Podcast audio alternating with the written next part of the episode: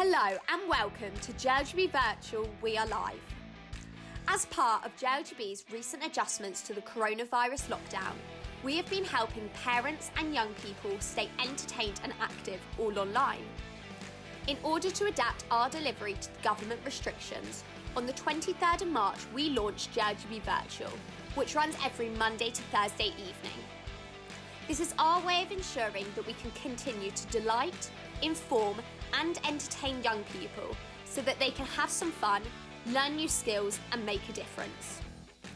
Sessions include skills like magic, upcycling, and coding, physical activities, and the focus of this podcast series, interviews, with expert speakers from a range of backgrounds, including famous actors, social entrepreneurs, government ministers, and many more. These interviews are run by young people like myself, so if you have any questions or want to get involved, please reach out to us on any social media platform. Just look for JLGB HQ and message us. We have so many exciting guests for you to listen to, and we hope you'll join us live very soon. For now, though, join us through our catalogue of guests. Today's guest is the star of ITV's Judge Rinder. It's Rob Rinder. Sit back, relax, and I hope you enjoy. And now, the moment that you have all been waiting for.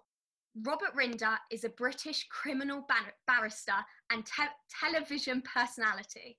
He was called to the bar in 2001 after graduating from the University of Manchester, and in 2014 he began hosting ITV's reality courtroom series Judge Rinder, which had huge success. In 2016, he famously competed in the BBC series Strictly Come Dancing and finished in fifth place. And in 2019, he began hosting the Channel 4 series The Rob Rinder Verdict. I am so excited to get to chat with Rob and find out more about his incredible life and all the amazing work he's been doing. Hi, Rob. How are you this evening? Hi, Sydney. How are you this evening? I'm good, thank you. How are you? I'm good. I was very um, inspired to hear the uh, message from the speaker before you talking about the positive power of optimism and how social media can be used as uh, a really positive weapon. So that was lovely to hear. We love our acts of kindness sessions here mm. on Virtual Judge B. Um, just before we start, we hear you unfortunately may have had the coronavirus. Are you all okay now?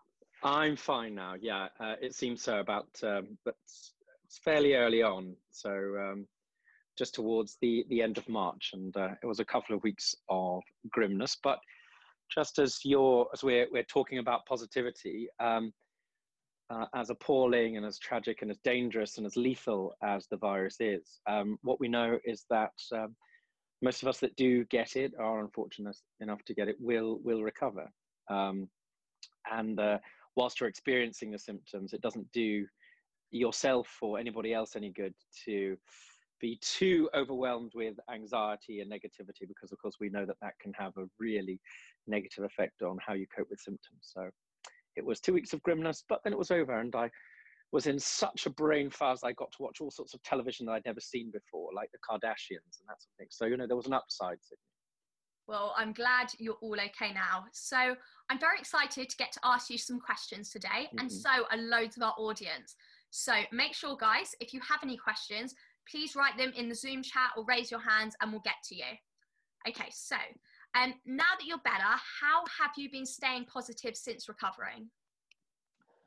Oh gosh, that's a really good question. I mean, it helps. It's helpful, I think, to already be a little bit imbued with um, a positive outlook on life. You know, um, some of you may have read the book or seen the film Pollyanna. You're almost certainly too young, but they keep doing adaptations of it, or perhaps Anne of Green Gables, my two hero or heroines of literature. You know, I always try to conspire to find something sort of positive to think about in the world, just as your, just as you know, JLB, um, just as this organization JLGB does. Um, and I think if you, if that's in your RNA, part of our history, my history, and a lot of people watching here as an organization has been uh, you know, so uh, uh, interlaced in our history has been so much negativity and, um, you know, uh, uh, as Jews, we've confronted so much adversity, but ultimately we've always come out the other side.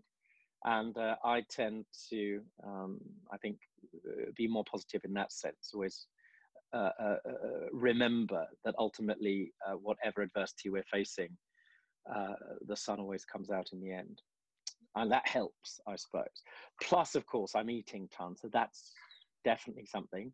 Um, I'm speaking to friends. I'm teaching young people uh, about uh, Tudors and Stuarts, much younger than you, seven year olds dressed as Anne of Cleves, um, and trying to keep busy, which of course is, is, is useful too.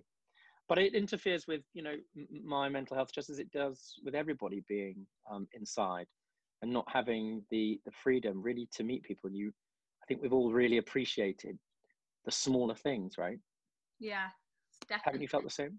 Yes, definitely. I mean, it's it's mm. difficult, especially not having things like um, school or anything like that. It gets it can get quite overwhelming being in the same mm. four walls all day every day. But to mm. have platforms like JLGB Virtual and everything, keeping yeah. in touch with people, it makes everything a lot easier. Um, mm. So, what made you join us today, and why do you think it's important that um, platforms such as JLGB provides outlets like our virtual program?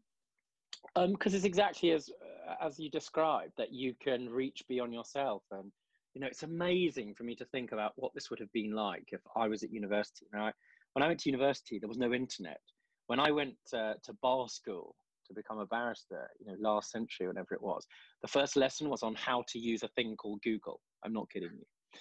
And you know, you talk about trying to, or you think about trying to be optimistic, and we sort of remember we do have these technologies, but to be able to reach beyond yourselves or your immediate milieu, what I mean by that, your friends and family, to a broader community, and to be able to connect um, with people that aren't necessarily experiencing the same anxiety in the same space is enormously useful. And I have a friend at the moment whose husband's really very unwell. And we probably weren't necessarily the closest of friends, but we've kind of connected with each other during this period because sometimes if you're struggling through something, it's often useful to speak to somebody that doesn't have a kind of dog in the hunt. In other words, um, they're not going to be worried about you. You know, the worst type of text messages you get, especially when you're unwell, are things like, um, How are you?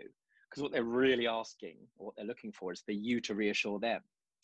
Um, so I think these communities like JLGB um, are just you know amazing, safe and useful spaces for us to be able to connect with one another without necessarily really having to look after each other personally. They're communities, and that's what communities are. I think when they're at their best, like this one. Definitely. I mean, JLGB really is. It just helps mm. everybody mm. through stuff like this.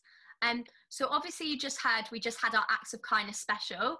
And um, mm. so your act of kindness though has been quite public and you've taken to Twitter um, to people during this pandemic with both your oh, employment yeah. and consumer right advice. Um, mm. So tell us more and tell us why it's important to you. Oh, I'm really glad you asked. That's a really thoughtful question. Really thoughtful question. Um, so do you know what?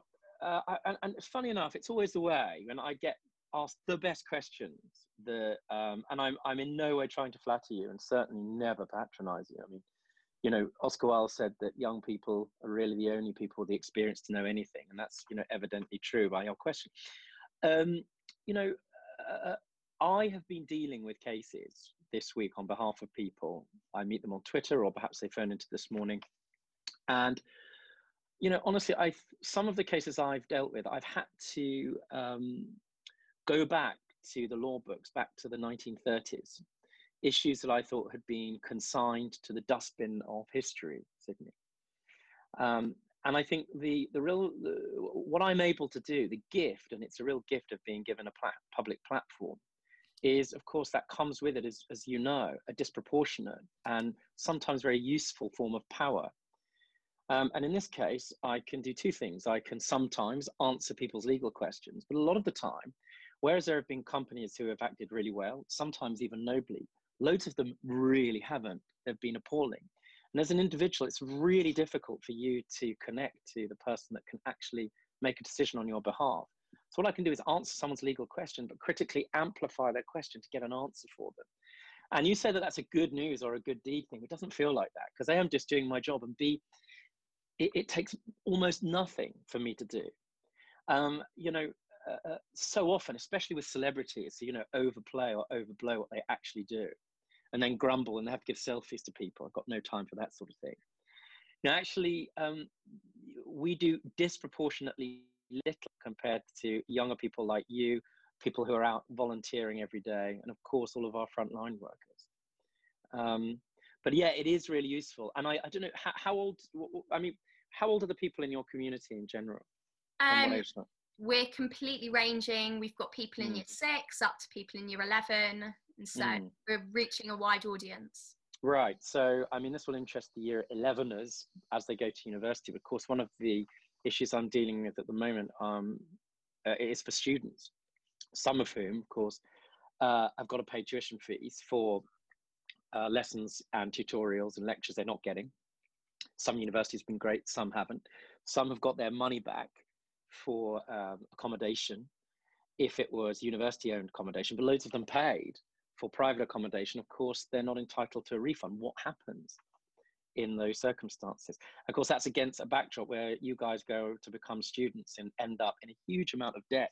When I went to university last century, um, it was it was free. I left university with eleven hundred pounds worth of debt, and I thought it was a fortune.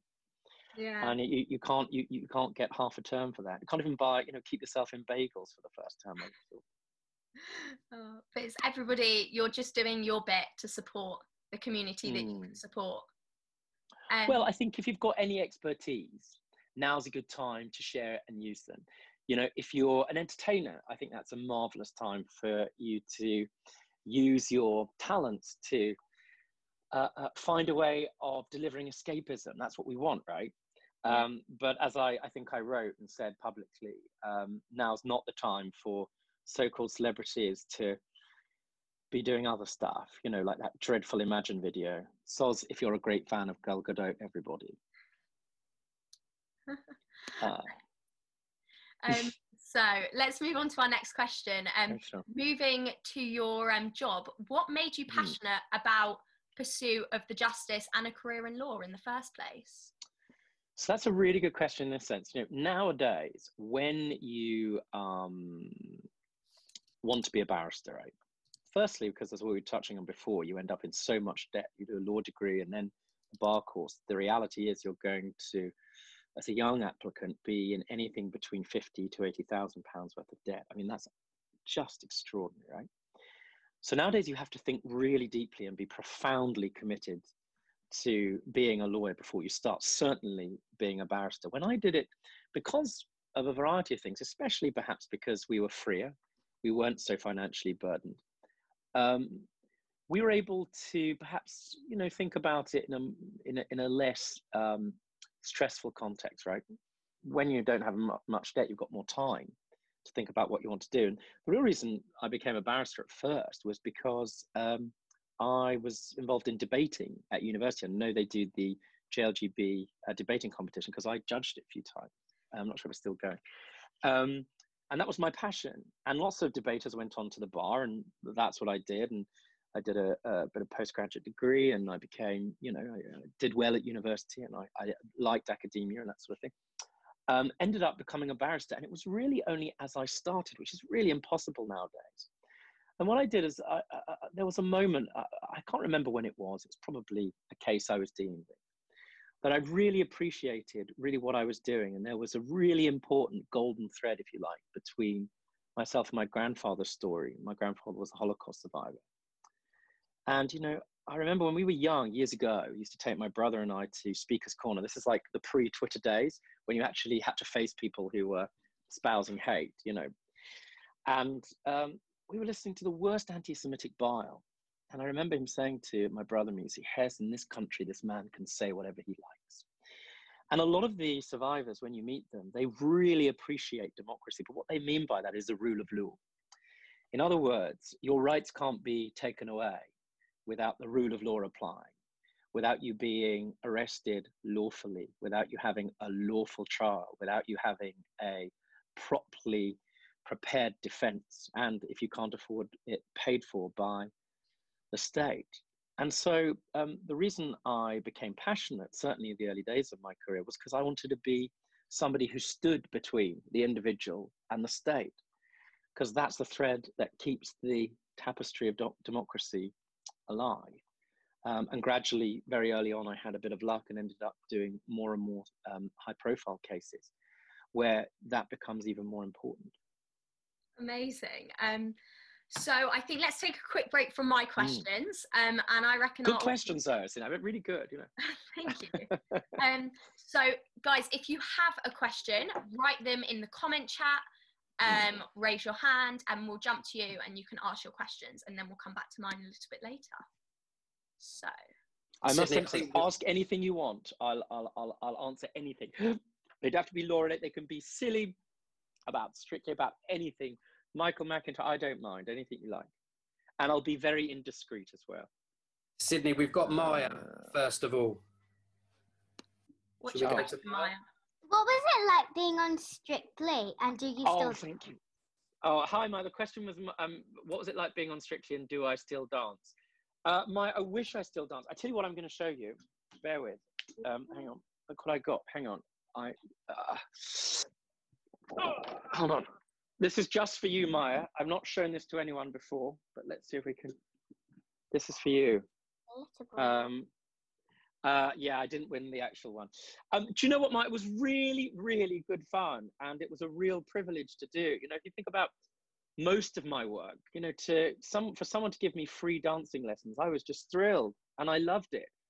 And the nicest thing, Maya, and anybody listening, it's one of the few programs or things you can do where people don't want you to slip over and aren't going to be thrilled when you do really badly. They want you to do really well. And you can feel that when you go out to dance. But I have to tell you, I was very, very nervous. Um, sadly, in answer to your question, I don't really dance anymore because um, it, there's not that many places to do it. And I liked all the dances that, you know, maybe grandparents like, you know, like the um, foxtrot.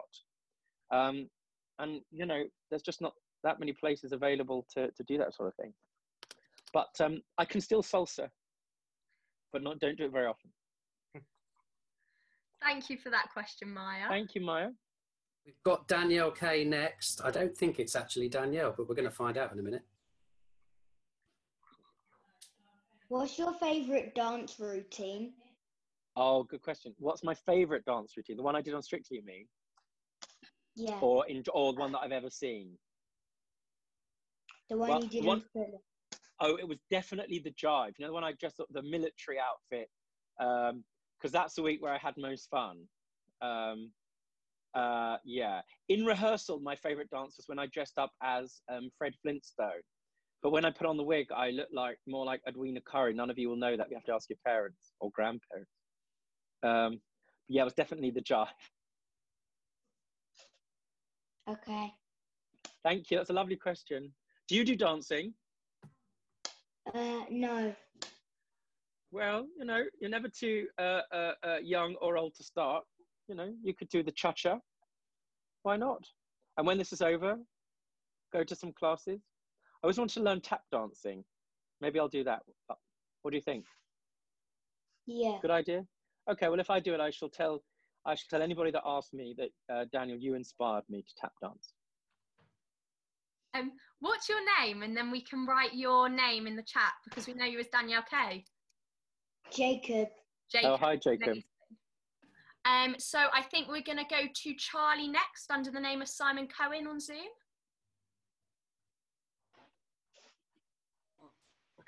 Hello. Hi. That Charlie? Hi. Charlie. Yeah. Hi, hi Judge Rinder. Hi, Charlie. Hi. Um, it's a bit of a court case for you. Um, a couple of months back, uh, me and my mum made a um, £500 bet and I won the bet and then she kind of refused to pay. And, How and we shook you? hands as well. So. How old are you? Uh, 13. 13. Well, uh, Charlie, um, what do you think the answer is? Do you think you could? You will now want to enforce the five hundred pound bet your mum didn't pay, I presume. Yes. Right. Well, well, what do you think the answer yes. is? Um, uh, do you want the good news or the bad news? Uh, you can give me both. Right. Well, um, the good news is that in law, you could almost be right. The bad news is you're not quite right, and your mum doesn't owe you the money. Um, but your mum does need to be quite legally careful. Oh. Rob, we've lost you. Hello. Oh, there you go. You're oh, back. we've gone for a second. Is it cut out? Are you back? Yeah, yeah i'm getting a, a, number of calls let me let me let me turn off um, put on okay um if um uh, are you are you there charlie Yes, I'm there. well the thing is this um, the reason that uh, you don't have an enforceable case against mum is for two things first of all because you're under 16 or 18 it depends on the nature of the contract uh, you, you can't actually form a contract without your mum because what you're what's called a minor, which actually doesn't seem very fair, does it? Because um, if you think about it, you can be prosecuted for criminal. Oh, there you go. You're back. Be prosecuted for a criminal offence. Sorry, hi there. Sorry. Yeah, I forget. You you can be prosecuted for a criminal offence when you're 10 years old, but you can't form a contract. So that doesn't seem fair, does it? But that's that's the law. The other thing about it is because you didn't get anything in writing, I presume you didn't get anything in writing? No, we didn't. Right. In which case, when you enter into any agreement uh, with a friend or family member, um, the law assumes you didn't intend to sue one another unless you specifically put in writing, this is a legally binding contract. And if you don't pay, I'm going to take you to court. And the reason for that is because otherwise, that's all courts would deal with, wouldn't they? That's all they deal with all the time.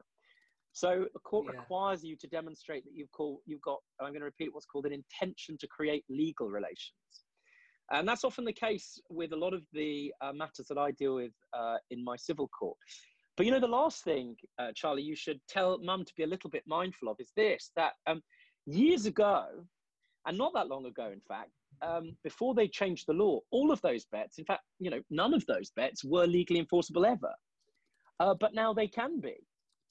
Uh, so, you know, if you were a few years older and you'd got mum to sign saying she would pay in the event she lost, she'd have to pay you £500. Otherwise, you know, you could end up in my court. What was the bet over out of interest? Um, it was um, something on Who Wants to Be a Millionaire. She thought something and I thought something else. Oh, so you won. Yeah. Well, next time, uh, get it in writing and be a bit older. Um, or what you want to do is get another relative Okay. to sign the contract on your behalf to say this debt is enforceable.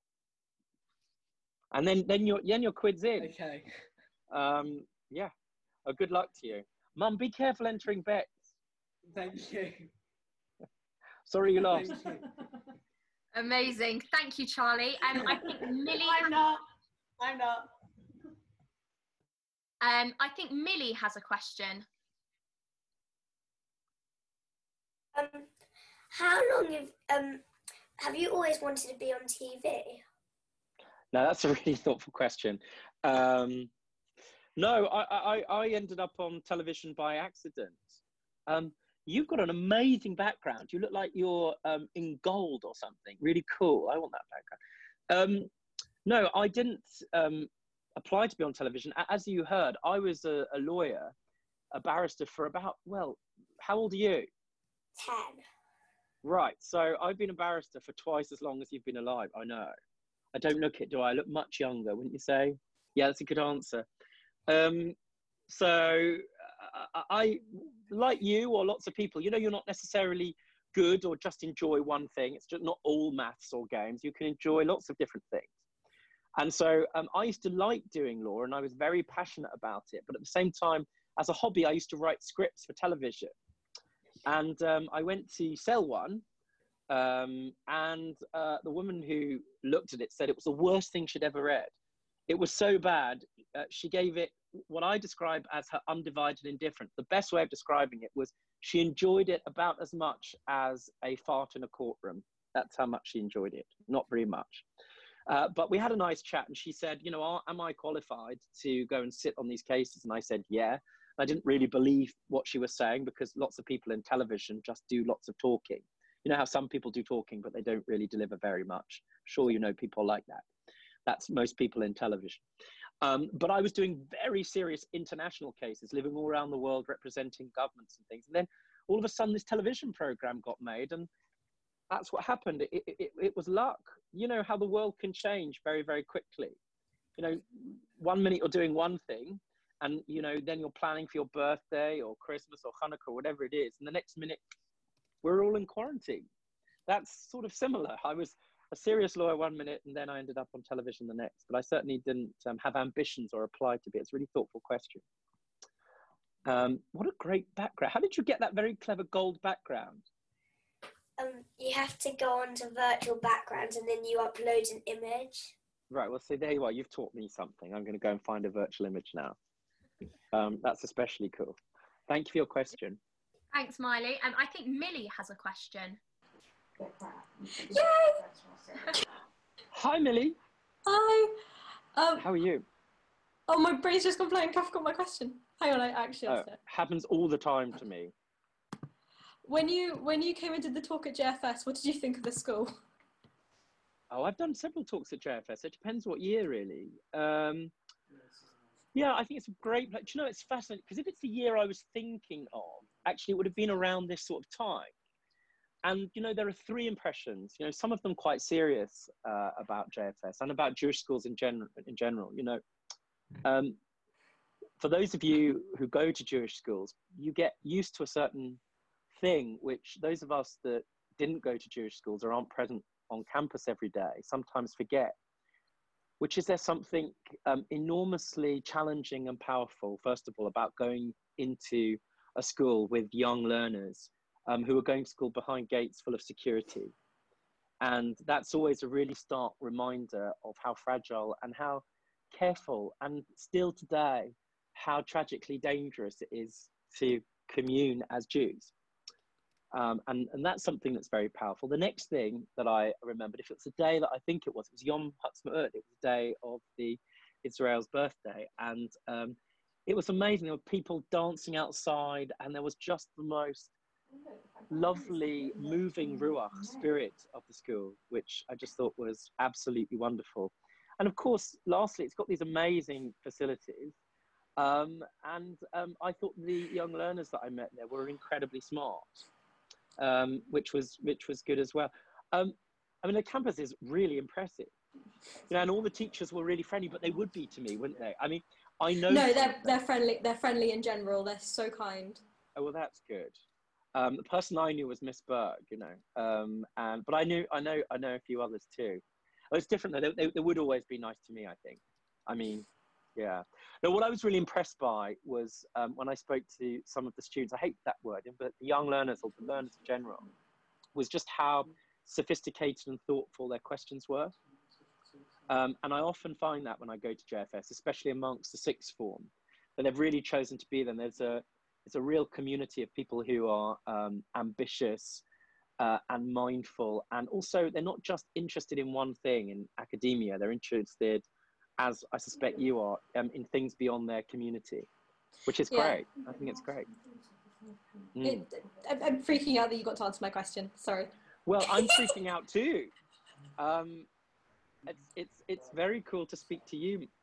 Um, and go, what do you want to do? Any idea what you want to do when you're um, uh, I wa- finish? Going to? I want to do medicine, oh, but if I could have, um because um, I, I love helping people, it's always my thing.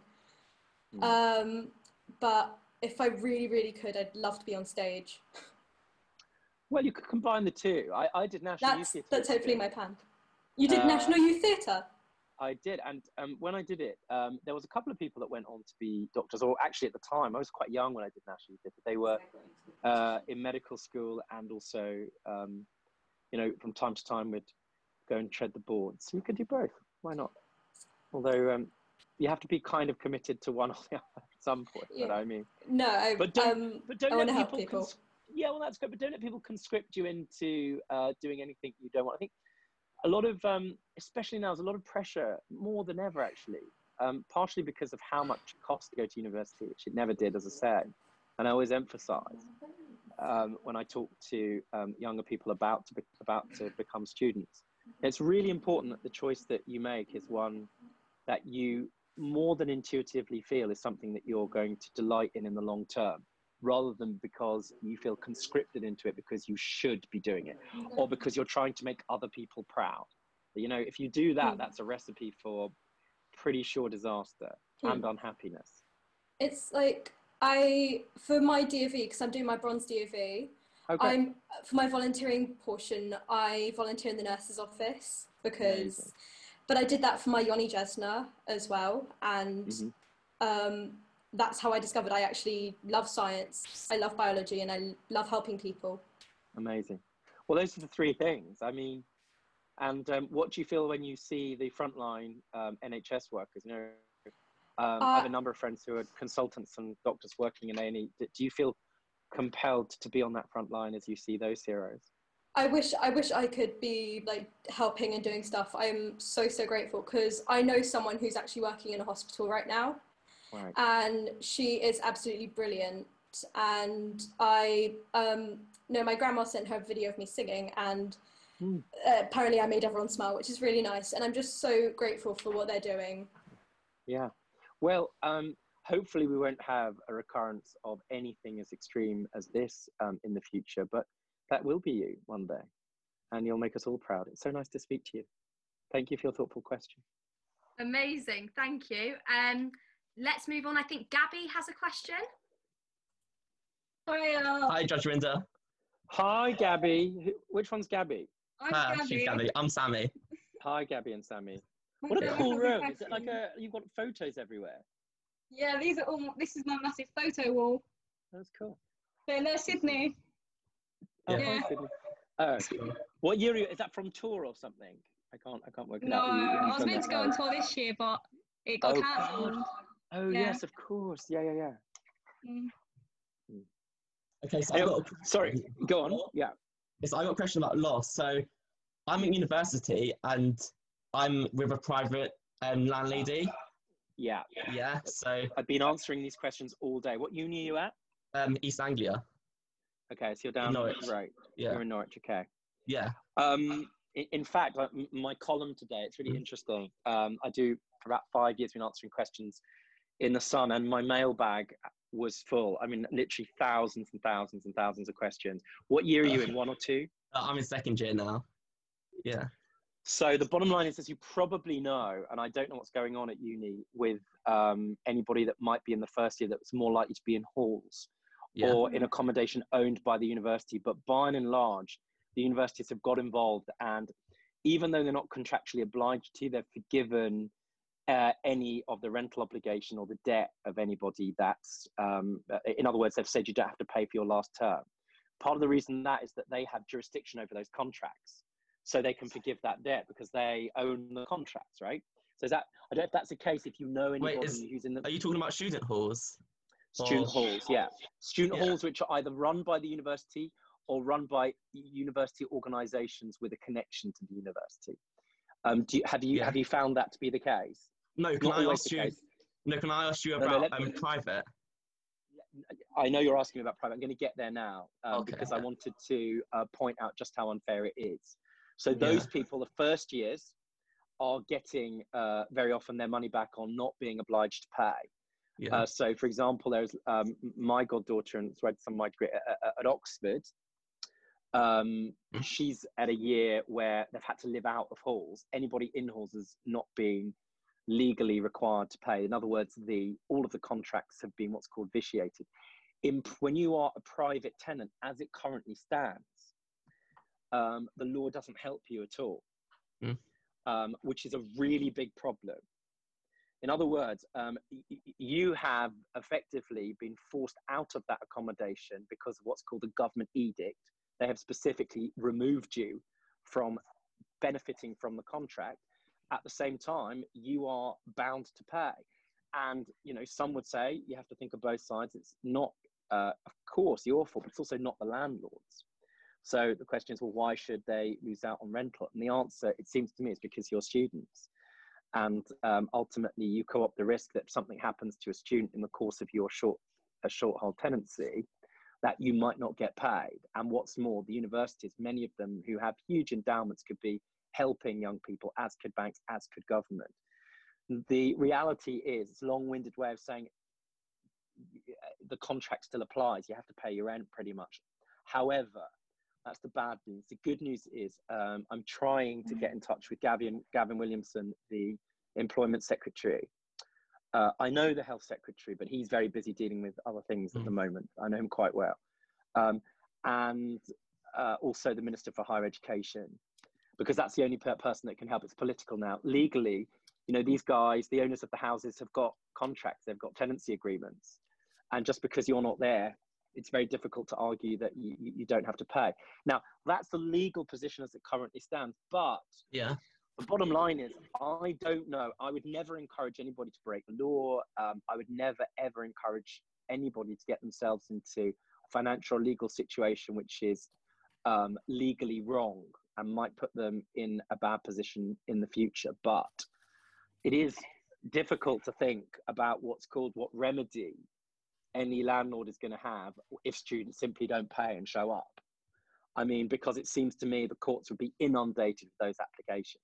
I mean, they might get round to them eventually, but in the short term, it is definitely worth writing to your landlord, explaining the yeah. situation nicely, and asking whether they will forgive whatever you owe for that term. They may tell you to rearrange lost and get, but if they do, um, it you know uh, it, it might also be the case that it's worth negotiating a lesser rent until the government intervenes and says that students aren't required to to pay the rent for this term.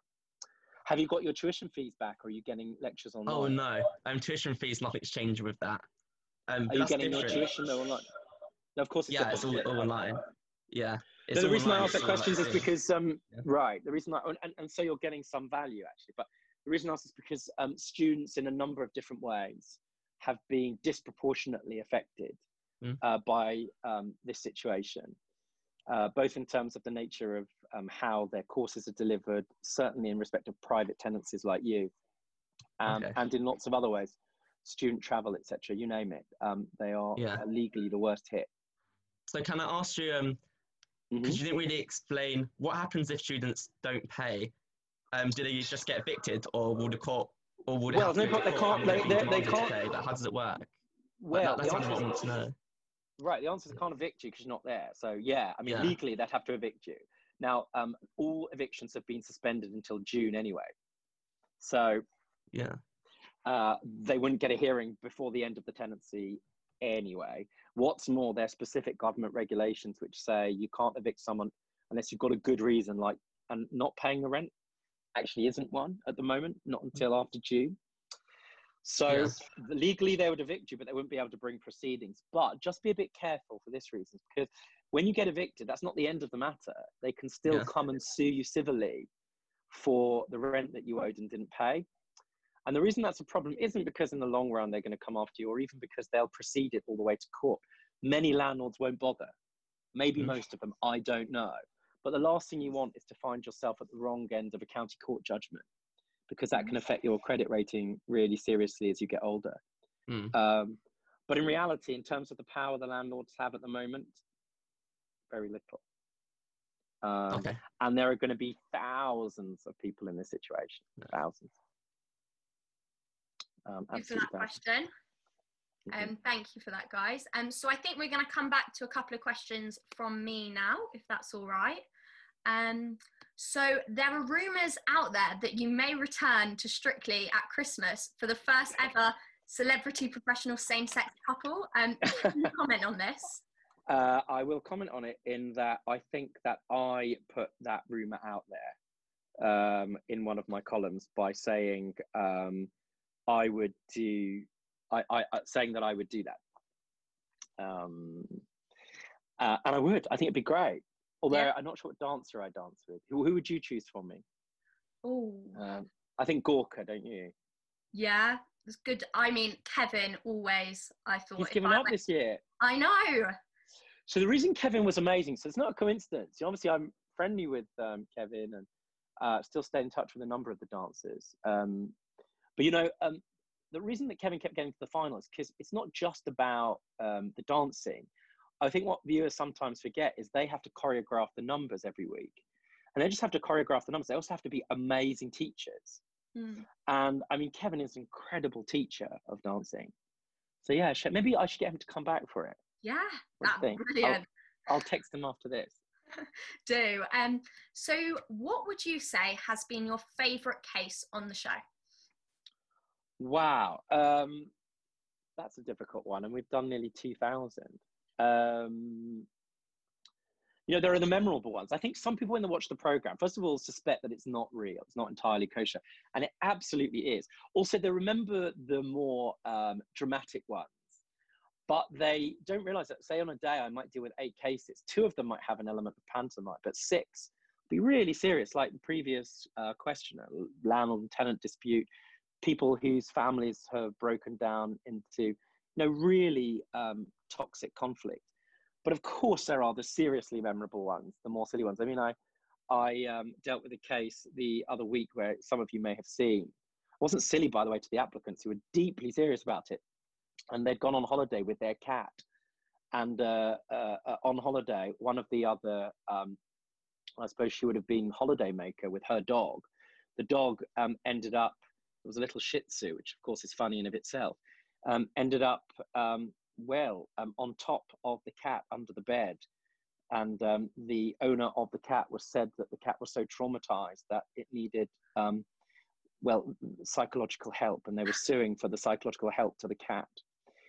You know, I had a case involving a, a, a band that um, entered Battle of the Bands, and uh, without telling their manager, they got their 86 year old street dancer to wear a lime green mankini, and he had a um, he had a wardrobe malfunction. So the bit that was supposed to covering his privates ended up on his head. Um, and of course, they played the video. So that was very memorable. But there are lots of memorable cases. um, so each night here on Virtual JLGB, um, we teach a new skill to the whole audience. And um, what I want to know is how good were your baking skills before you entered Celebrity Bake Off? And have you baked any banana bread since being in lockdown? Okay, I need to emphasize um, I have never baked. Um, I incl- up and including the point when I, I, I went on Bake Off. Um, I'd had a really busy week leading up to it, and my uh, a friend ta- told me she was going to teach me how to bake, and she did. Well, I watched her, but then I, I don't like mess, and there was always flour everywhere, so that was never going to work. So I watched it. Then she wrote some instructions down. So what you saw on Bake Off was genuinely my first attempt ever at, at, a cake. And I think I did marvelously. I think I was misunderstood. I think it's a piece of contemporary art, Sydney, that people have just misunderstood. What they didn't really see, they didn't show, was I took a bottle of wine to decorate the cake. Um, but I thought it seemed as decoration. So I drank nearly all of it during the day. I know, and they, they didn't show that. But um, I had so much fun on that program. Um, it's, it's as lovely on the set as it is when you see it on television. It was really good fun. Oh, um, slightly more serious now. Um, mm-hmm. On Monday, you took part in an online national Yom HaShoah commemoration organised by our very own JLGB CEO Neil Martin OBE. Mm-hmm. Um, what was it like being part of and watching a virtual remembrance ceremony? Yeah, that's the interesting question, isn't it, about it being virtual? Mm-hmm. No, Sydney. Um, you know, one of the great privileges of my life was to have had my grandfather as a Holocaust survivor. Uh, not just because of the lessons, if you like, that I've learned. They weren't ever sat, you know, you never sat down with a grandparent who, like, who'd been through those experiences, who, if you like, uh, uh, uh sat down with a clear linear narrative. Today, I'm going to teach you about this, but just the stories themselves, just being present around him and the other survivors imbues you with a sense of the world, a perspective, if you like, uh, which as I've got older, I've realized is a really important gift to me. But even then, sometimes it can be really challenging. It's not like you remember those things every day. And um, you may have seen that I had the extraordinary privilege to interview um, Mala Tribich. And um, earlier on in the day, you know, I'd had a bit of a flat morning as we do at the moment. You know, lots of people are suffering with their mental health or anxiety. You know, it's an understandable um, issue for all of us at some point. And I ended up speaking to Marla that morning, and um, she started telling me her life story. About nine o'clock in the morning. Still on the phone at ten thirty, then eleven. And as she told her story, with one horror after another, but one moment of reprieve, of extraordinary heroism, of being stuck in places for a year as if it were nothing, you realize actually what a profound gift it is yet again to have had the perspective that she gave us.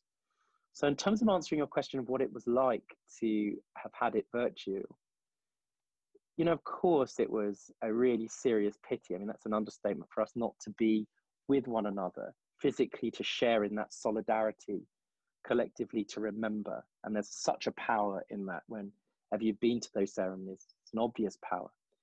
But also at the same time, um, there was a sense that not only did we manage to do it, but it, it reminded us perhaps collectively that we not only could do that, but we as a people have been through so very much that the fact that we couldn't commemorate alongside one another and that there was this really frightening backdrop, current backdrop, um, ultimately we survived. So it almost felt like a sort of strange metaphor. It was mm. a strange thing. It felt um, it felt strange, didn't it? But um, I think it was um, it felt strangely poignant at the same time. You know, here we were meeting as Jewish people, commemorating the Shoah and all of our allies and lots of people besides, um, but we were doing it in circumstances of, of adversity, which certainly isn't the first time. Mm. Amazing answer. Um, so, what gives you hope? What what positives do you think can come out of this strange time that we now live in? Well, I'm going to come back to um, the answer that you. Um, I'm going to come back to your first question, which is, you know, you know what they're like. Some people are hopeful, or they aren't. You know, it's almost sort of part of somebody's character, whether you're a person that looks at the world and sees all the problems, or delights in finding the solutions. Um, and I definitely, I think, have uh, a gift in that I'm as gift that's not mine. It's it's you know from your parents and people around you. Who knows? Perhaps it's from our DNA down to our RNA. We don't know. But I'm definitely optimistic. What gives me hope? Um, organizations like this, our frontline workers. It sounds like such a kind of cliche, doesn't it? Sounds like, oh, eye roll and shoulder shoulder shrug. You would say that. But, you know, of all the things I talk about when I come to talk at schools and I talk uh, to young applicants coming to the bar, you can be the most intelligent person in the world. You can read all the books in the world. But ultimately, when all is said and done, what matters is kindness. It's everything. It's how we evaluate you as a human being, how we remember who you are how we come to determine what currency and value you have in the world and you gift to the world. Being clever doesn't do that.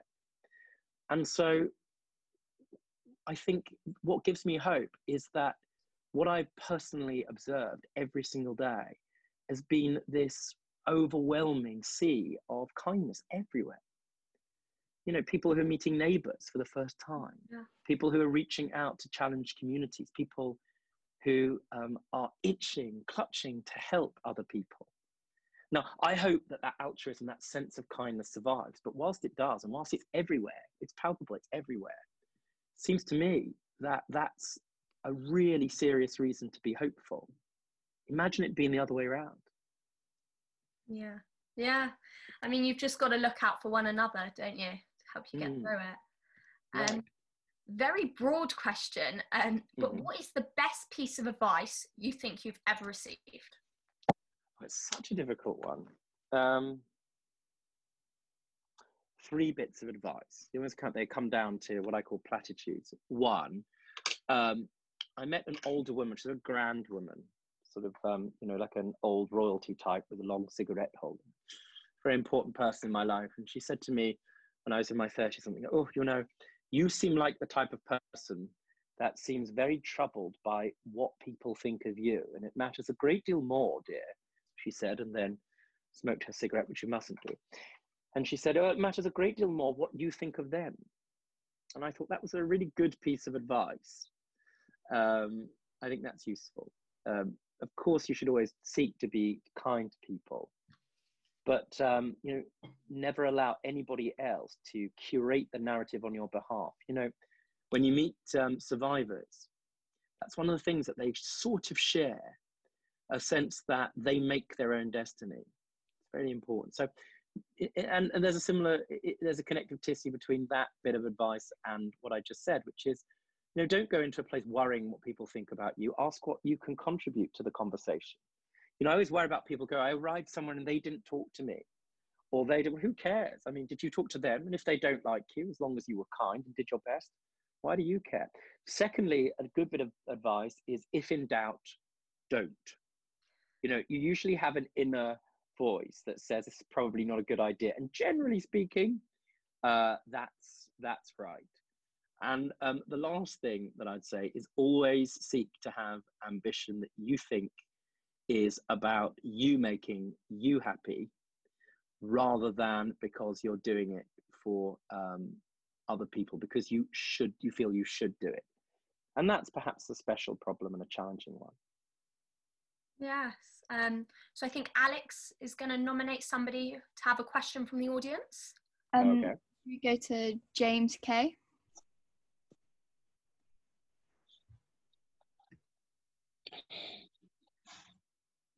Hi, Tish. Hi, James.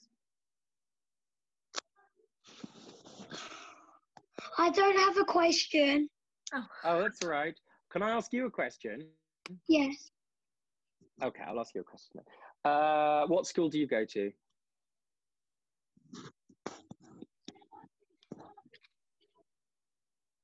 Oh, I remember my question now. Okay, that happens to me all the time. I used to be in court and that used to happen to me all the time. What is your favorite song? My favorite song. Uh, oh God, that's a difficult one. Um, you won't have heard of it. My favorite, well, my favorite song is a really old one. It's from an opera, so I'm going to tell you that one because you'll fall asleep. But my favorite pop song is from 1984, and it's called Diggi-Loo Diggi-Ley, and it's by Herreys, and they won the Eurovision Song Contest with it. That's my favorite song. What's your favorite song? Uh, it's a song from Aladdin. Oh, is it a whole new world, or is it? Yeah. Um, oh, I like that one too. I used to sing that years ago. I sometimes sing it with my dog when nobody's when nobody's uh, nobody's watching. Dog, he's out, he's looking out the window at the moment. So, but there you are. Yeah, that's a good song to choose. Thanks for asking. Nice to meet you.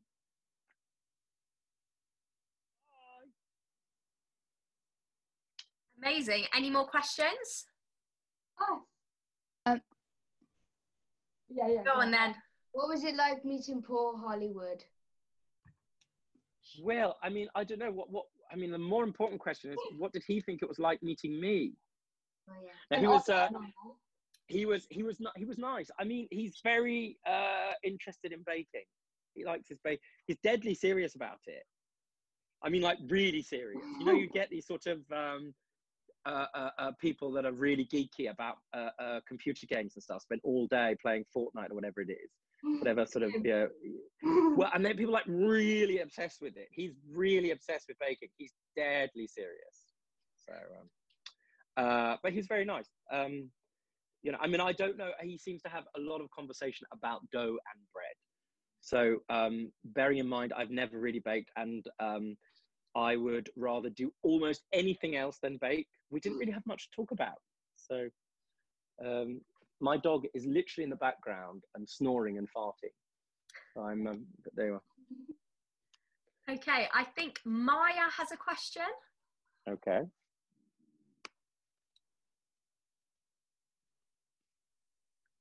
You there, Maya? Hi, Maya. Who was your favourite judge on Strictly? Oh, well, I can say that very easily. It was Craig Revel Horwood because he was um, he's the meanest on camera, but off camera he's the absolute nicest. Um, but they were all very nice. I in my year they had Darcey, of course. He was very sweet, and I'd been a big fan of hers when she was a dancer. Um, and of course, it was the last year that Len was on the program, and he was lovely. Um, Bruno was gorgeous, but very, very mean. But my favorite by a mile was was Craig. Um, even though he, you know, comes across as being a little bit nasty on camera. He's actually behind the scenes really kind and very sweet. Thank you. That's a very nice question.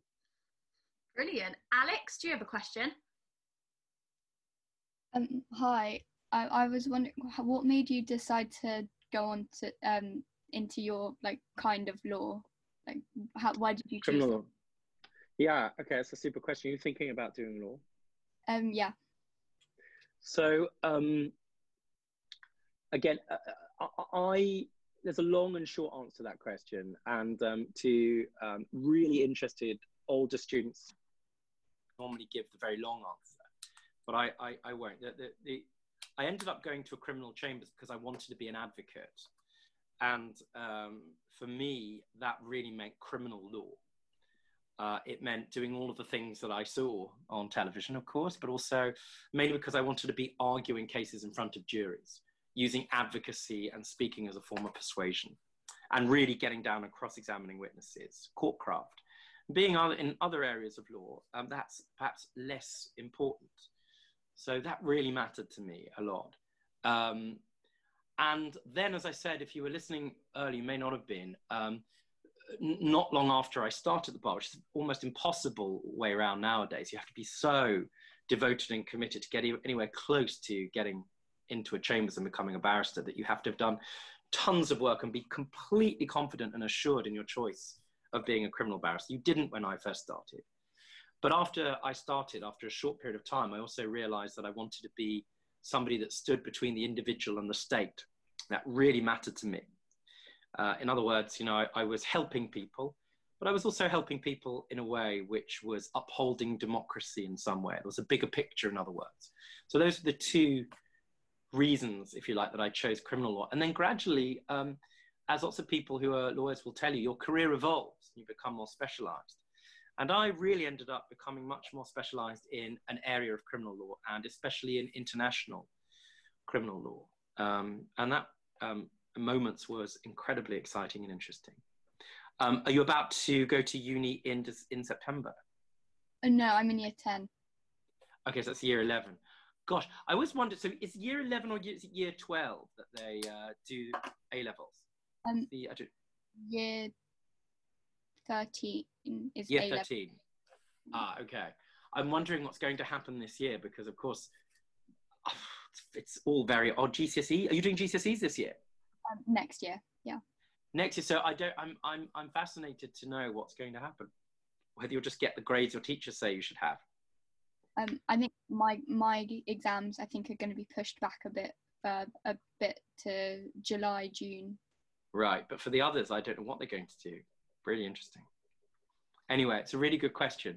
The really important thing is nowadays to once you you really think you're keen on it, and I mean you're a bit young now, but when you get to um, uni, you know these days lots of people have jumped. Young people have jumped through the similar same hoops. Lots of people have got the same A levels. Lots of people have got the same degree. What really sets people apart is showing commitment and showing a range of different things. So, you know, working in different spaces and in different kinds of jobs, even if it's being in a bar or waitressing once they open it. Where, you know, that really matters, believe it or not. Really volunteering. So if you're thinking of law, you know, working at, a, at charities, perhaps working as an advocate for different groups, taking a tour group, and that sort of thing can be enormously use, useful. Being a madrich, for example, because you're a problem solver. Um, and also thinking about things like debating when you get to university to really hone your skills but really from an early, well, you don't have to worry about it now, but from when you're 18 onwards and a little bit before, thinking about how you can enrich your CV so it's more than just a series of academic hoop jumpings. It's really important. I like the idea of being a judge because you get a bit of more of a higher. Um, well, you see, in a, if you're in Germany, you, you, you, just go and become a judge. You could leave university and that's a, it's a civil service job. Um, here, um, you know you, are not going to be a judge i think you, you have to it's a minimum of 15 years or 12 years practice before they'll even consider you so you have to before you do that if you're going to work for a decade and a half you definitely want to be doing a um, area of law that you're passionate about mm-hmm. but it often takes a while to find out which area of law that is great question Amazing. Thank you, Alex. Um, so one more from me. Um, okay. So we always ask our guest to nominate and ask another celebrity to be a future guest on Virtual JLGB to help mm. entertain all the children and young people stuck at home. Um, mm. So if you've enjoyed tonight's experience, do you have anybody that you think you could nominate? Well, I do. I mean, obviously, I know, um, you know, because I've National Youth Theatre and stuff, I know a lot of so-called inverted commas kind of famous people. Never excited by them, but the difficulty is they are, you know, at the moment their time is so stretched. The, the worst thing in the world I could do would be to do a nuclear-powered chutzpah and say, "So I just nominated you to go on to JLGB and answer questions." So I, I, I would definitely want to ask them first. So I can't think of it. Um, people are so busy. Um, let me think. What about Matt Lucas or Rachel Riley? They'd be good people, wouldn't they? Amazing. They'll be they'll they'll be great. Well, I'll, I'll ask Rachel. You speak to them, get them involved. It'd be brilliant to have them. Okay. And unfortunately, though, that is all we have time for this evening. But wow. Um, thank you so much, Rob, for taking the time to come and speak to us on JLGB Virtual. It has been incredible to talk to you this evening and find out all about your life. I'm definitely feeling very inspired and we really do appreciate your giving up your Wednesday evening for us. No, I didn't give it. It's just a couple of hours. A privilege, and thank you for creating such a great, creative, hopeful, optimistic space for young people, and of course for our community, because you provide something really, really important, which is critical examples to the rest of the country. So when people come and talk to me about Jewish about Jewish community, or sometimes when you may even meet anti-Semitism, and I'm not really ever going to change people's mind by the power of debate because that sort of darkness sits somewhere in their brain, which isn't very helpful. But I can use really positive examples. I can say, for example, that's interesting you think that about Jewish young people. Go on the JLGB website. Let me tell you a story about what they organised in lockdown, for example um, and that's really important. So um, it's actually me who should thank you at JLGB. Thank you so much. See you soon. See you soon. And be well. Oh yeah. so that's it. Um, thank you for everyone for tuning in this evening and yet again being part of history. Thank you so much for listening to JLGB Virtual. We are live. Take care of yourselves and stay safe, and we shall see you again soon.